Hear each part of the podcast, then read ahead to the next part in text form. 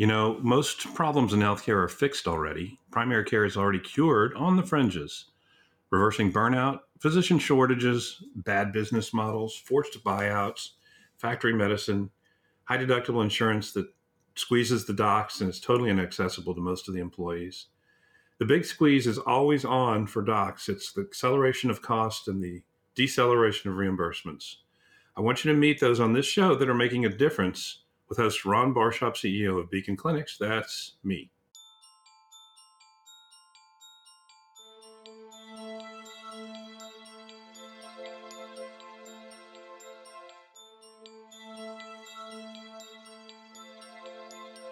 So, we are supposedly in the midst of a fearsome physician shortage, especially in the likes of primary care and nursing and psychiatry, because the silver tsunami is daily adding 10,000 Medicare enrollees for eight more years every day.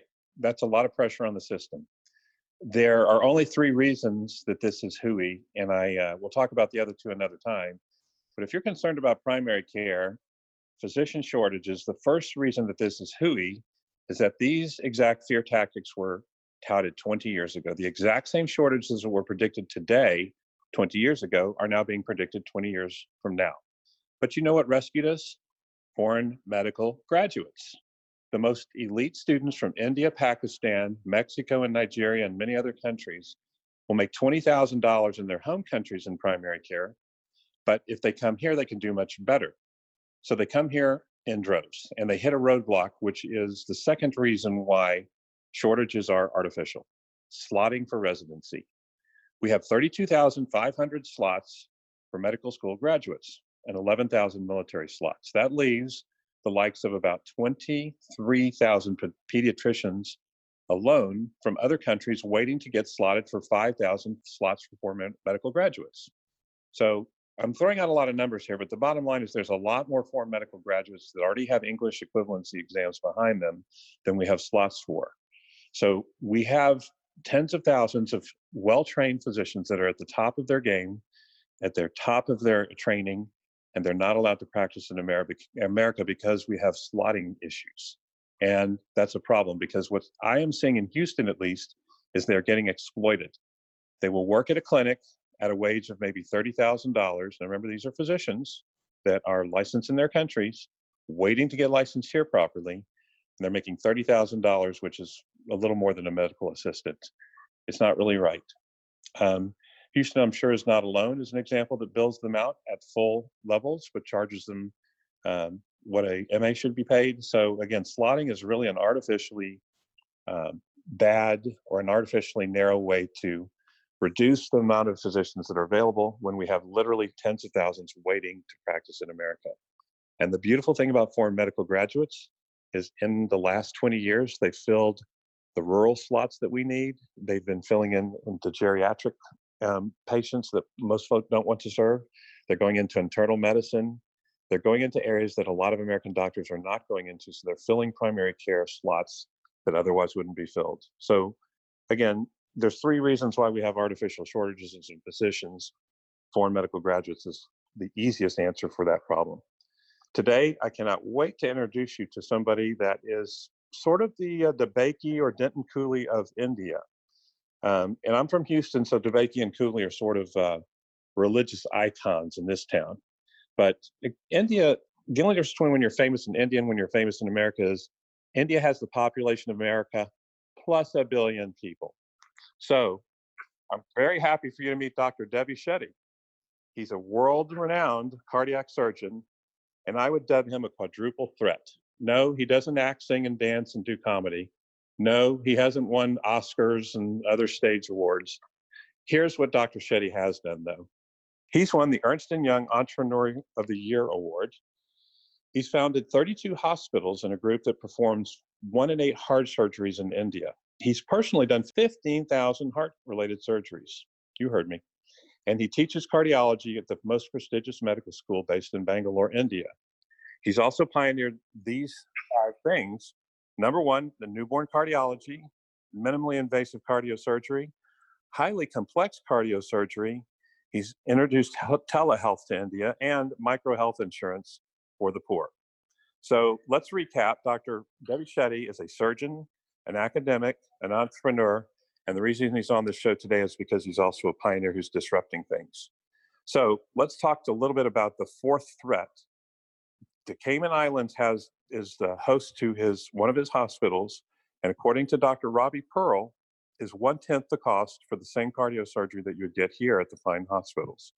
But, and I say but, with better outcomes. And this is not my words. This is Dr. Robbie Pearl, and Dr. Pearl was the CEO of Kaiser Permanente for 23 years. So there's that. And it's not equal cardiology. I'm going to repeat. It's better treatment and better results.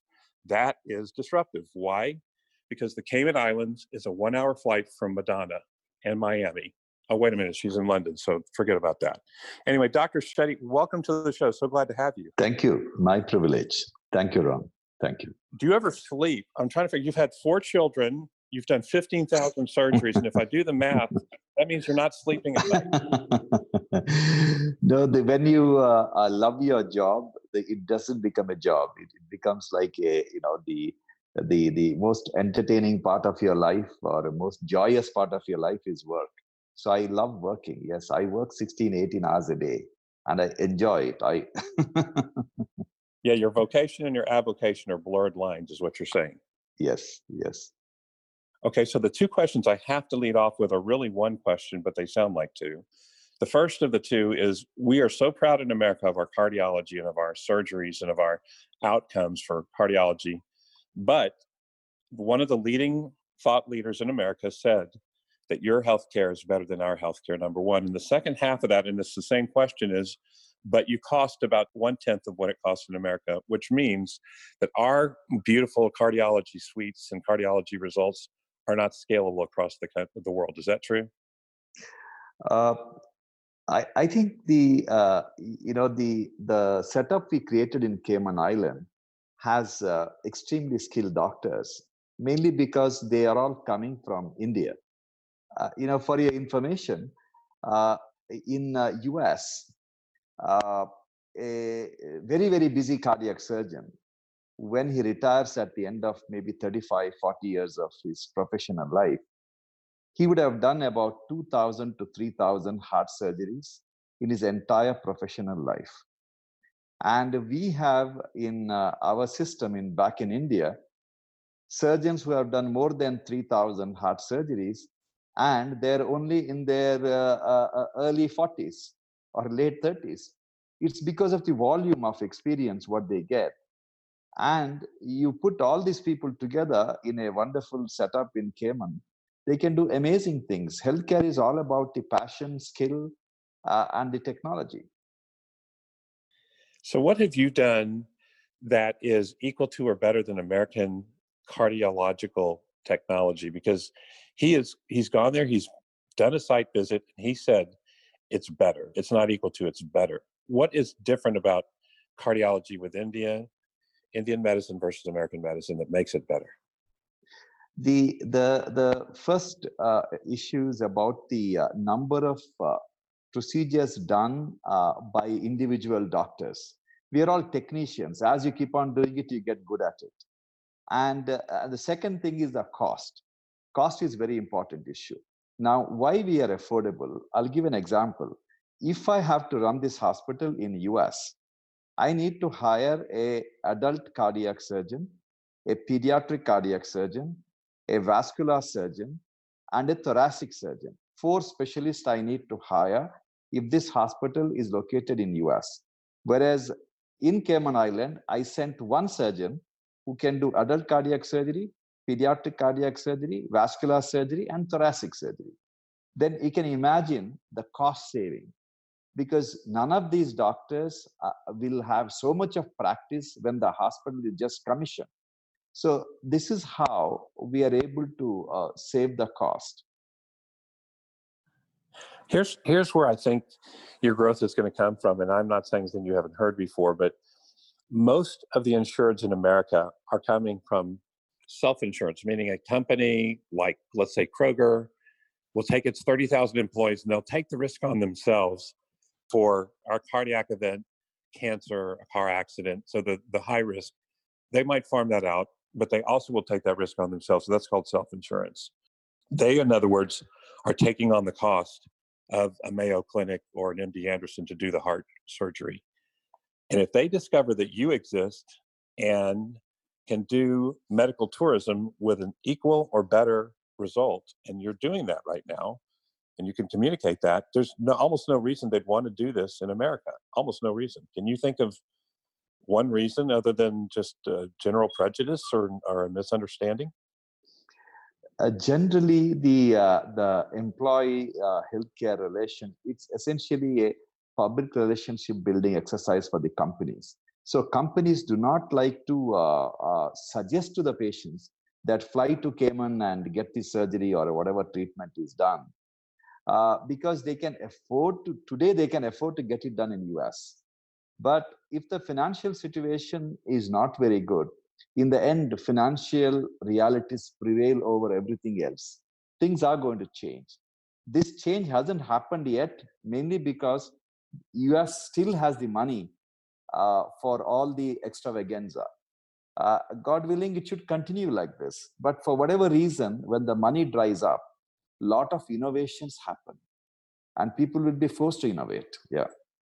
You said something important though. You so let's say the chief medical officer has a nice relationship with his assistant and she has a cardiology incident and she needs surgery and he gently suggests to her you should go to cayman and get this taken care of and she's going to say my father got treated you know across the street over here at this hospital locally what you're saying is he's not in a position even though he's the check writer he's not in a position to suggest she gets surgery with you.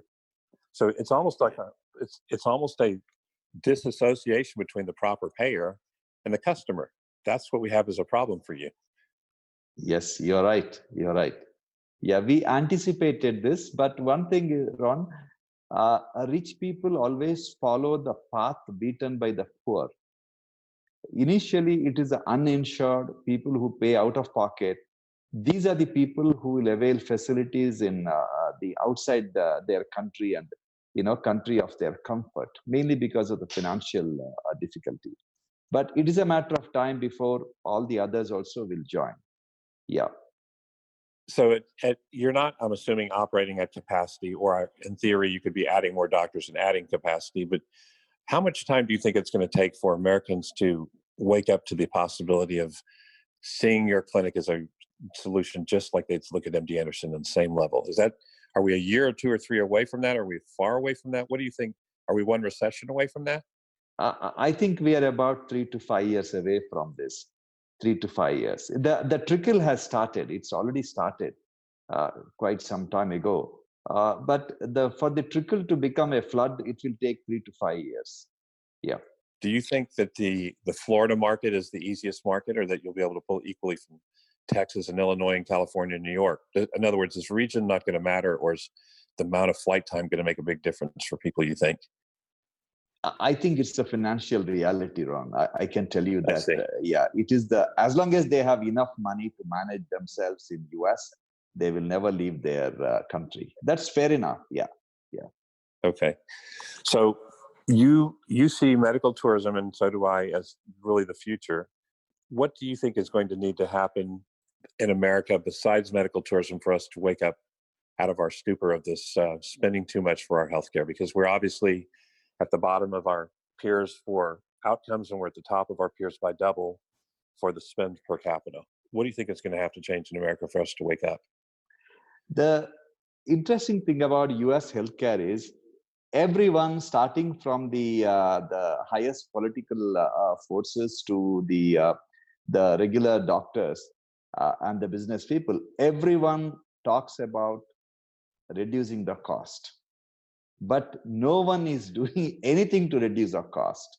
You know, the Einstein's definition of stupidity is you keep on doing the same thing over and over and expect different results.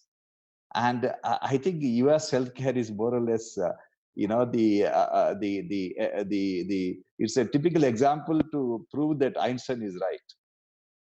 Yes. Um, do you see positive things happening to change that? And what do you see is moving the dial on that? Uh, I feel the non-healthcare, uh, uh, uh non-healthcare entities will disrupt healthcare in US. Uh, uh, like I, you know, I was very excited when I heard Amazon wants to get into healthcare with Berkshire Hathaway. So I feel that it's outsiders who will disrupt, not the insiders. I got to tell you, that's true. We're, we're watching Walmart very closely. And you think of Walmart, and it's a nice discount store to go get your, uh, uh, you know, your your goods, but it's really not maybe as nice as a Target. But what Walmart's doing in healthcare is mind blowing. They are really moving the dial for their employees by taking all the social determinants in, whether that's transportation or child care. They're taking in the chronic care in a very serious matter, manner. They're going after radiology accuracy in a very serious manner. They're putting together an offering that is so strong for their employees that, and, and when they take it out to the customers, and they already are starting, um, I think they're going to be more disruptive than Amazon. I, in other words, if there was a race, I'm betting on Walmart before you know the technology giant, frankly, because I'm watching what they're both doing, and that Walmart is way ahead of the game. Yeah, I I, I agree with you. I, I, I did experience Walmart uh, Foundation on uh, you know the healthcare many years ago. See the the the the important thing, Ron. Today, global healthcare wellness industry is 8.2 trillion dollars. It is much bigger than the food industry. Food industry is only eight trillion dollars. Today in this world, we are spending more money to keep ourselves fit rather than buying the food for the sustenance. There is something wrong but what is wrong? It's not just about US healthcare. Uh, after spending $8.2 trillion, less than 20% of the world's population has access to safe and uh, uh accessible healthcare, less than 20%.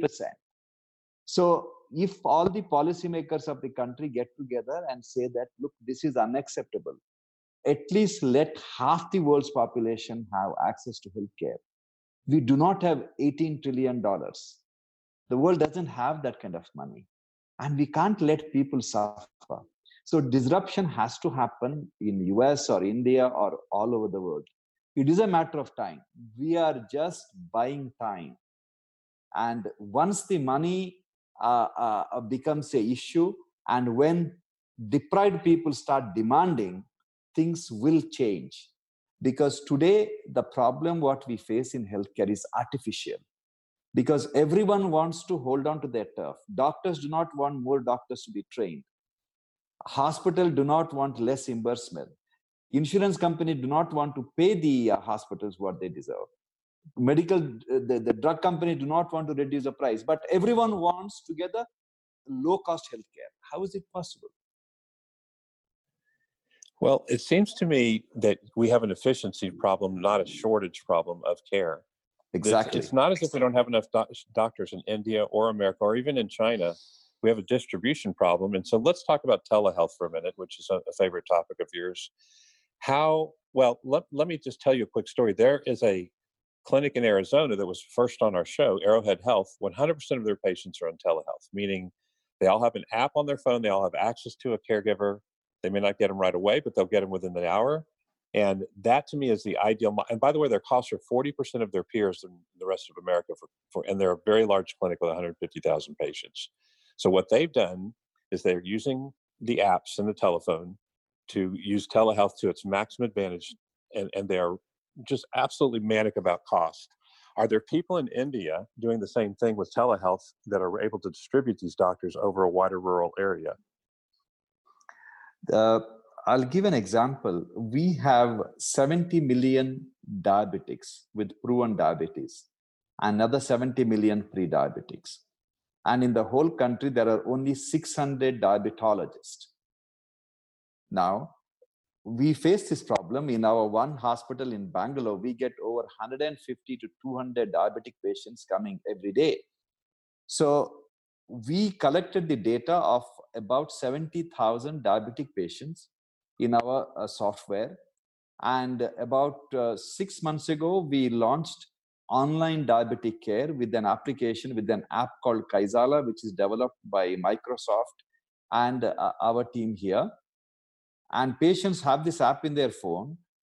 They come to the hospital, we collect all their data, uh, do a detailed evaluation of the diabetic patient, starting from the eyes to the toes and the heart And then we tell them not to come back to the hospital or see a doctor in the clinic for the next one year. Anytime they have any queries, blood sugar goes up, blood sugar goes down, or any problem, they send a simple message in their app, and our diabetic counselors uh, interact with the diabetologist and they uh, advise the patient what to do. And at the end of four months, we realized that the blood sugar level of patients who are treated online is better than the patient who insisted on seeing the doctors.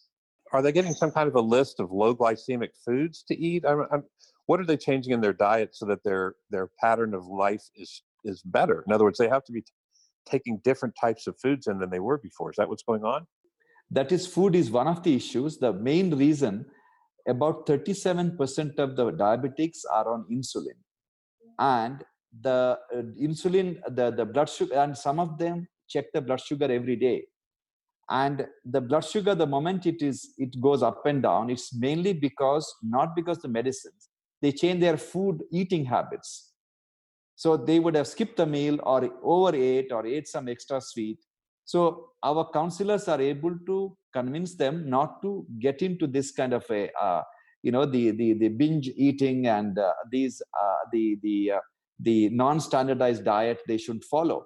So the constantly our team is monitoring and for whatever reason if they don't send the blood sugar uh, report uh, every week so the system generates a automatic message saying that you haven't checked your blood sugar for the last 10 days please check it and report so essentially we are we, we, we are like nudging them and that changes their habit yeah yeah, but I, I'm, I'm doing the math on the number of diabetologists that you have, and it looks like it's about an 11,000 ratio to one yes. for just the diabetics, not even the pre-diabetics, which exactly. means yes. you're using a lot of support staff in the community to do this monitoring and nudging.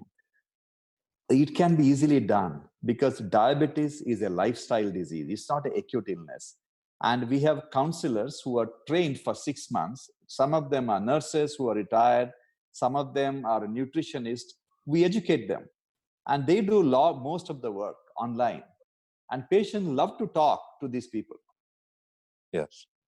Yeah you don't need to talk to a doctor to, to talk about diet and exercise and sleep habits. Exactly. Um, that's really interesting well so so it's a it's a support staff function and the support staff almost become part of their lives and part of their family almost exactly exactly very nice well that is an excellent solution. You're taking a chronic problem and you're treating it with not as expensive uh, uh, staff, but the people that actually care and are deeply um, energized by their. But it's almost like a movement.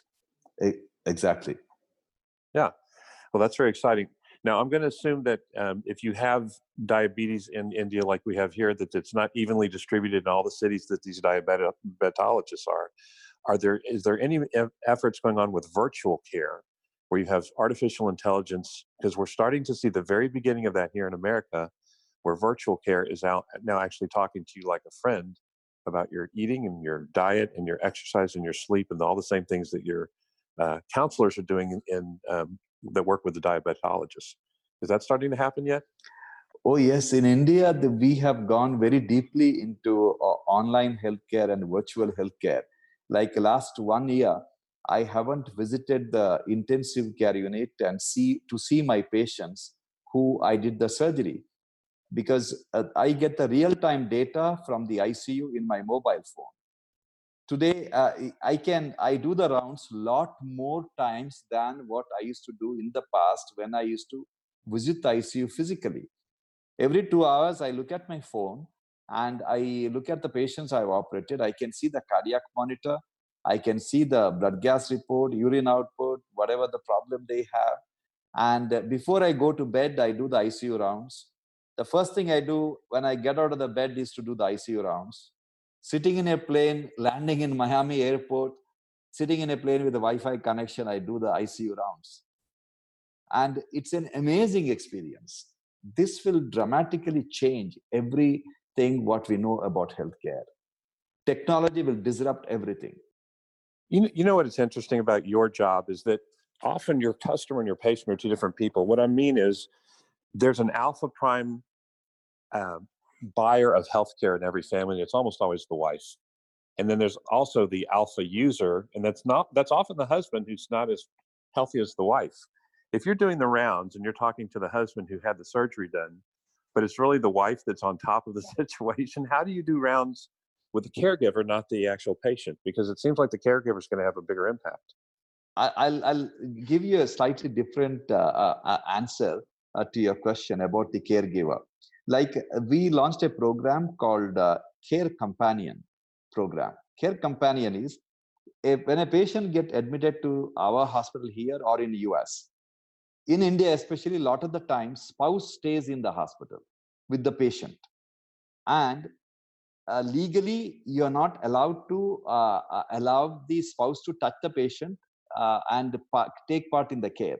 They can't give medicine, they can't do the wound dressing, nothing.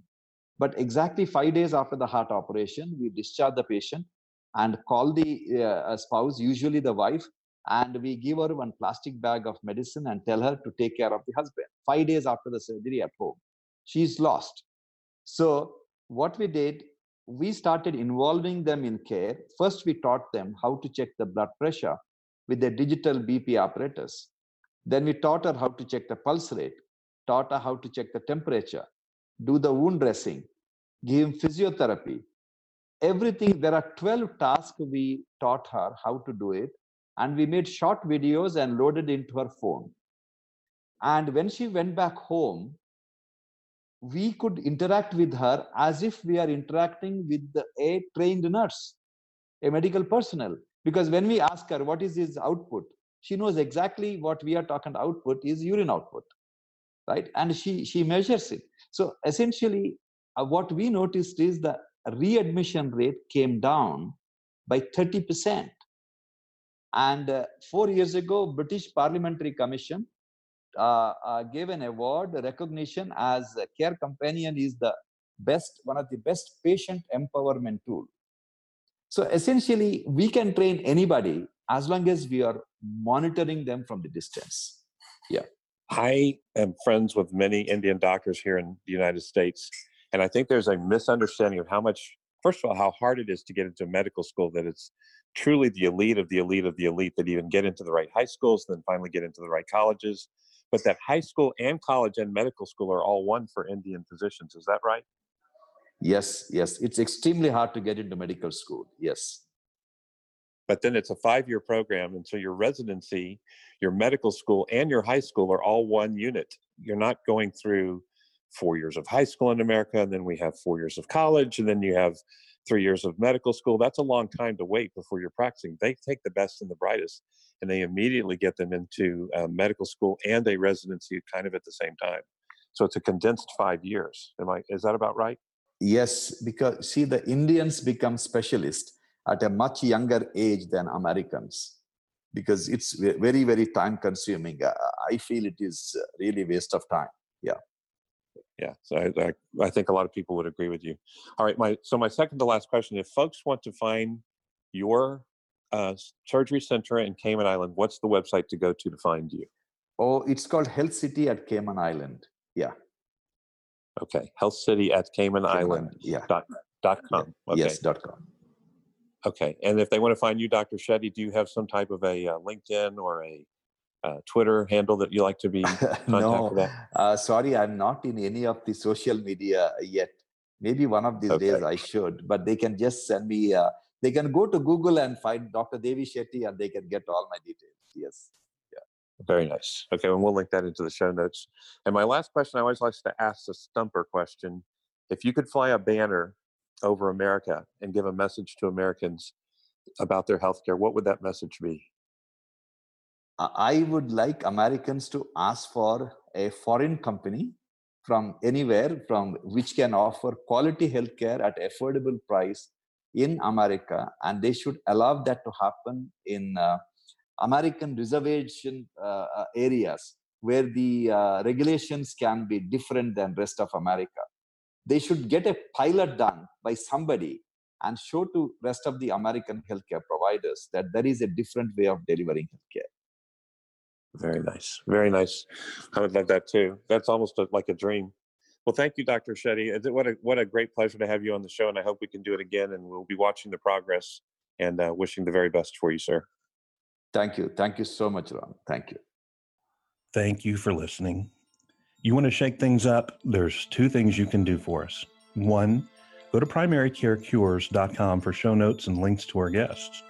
And number two, help us spotlight what's working in primary care by listening on iTunes or wherever you get your podcasts and subscribing and leave us a review. It helps our megaphone more than you know. Until next episode.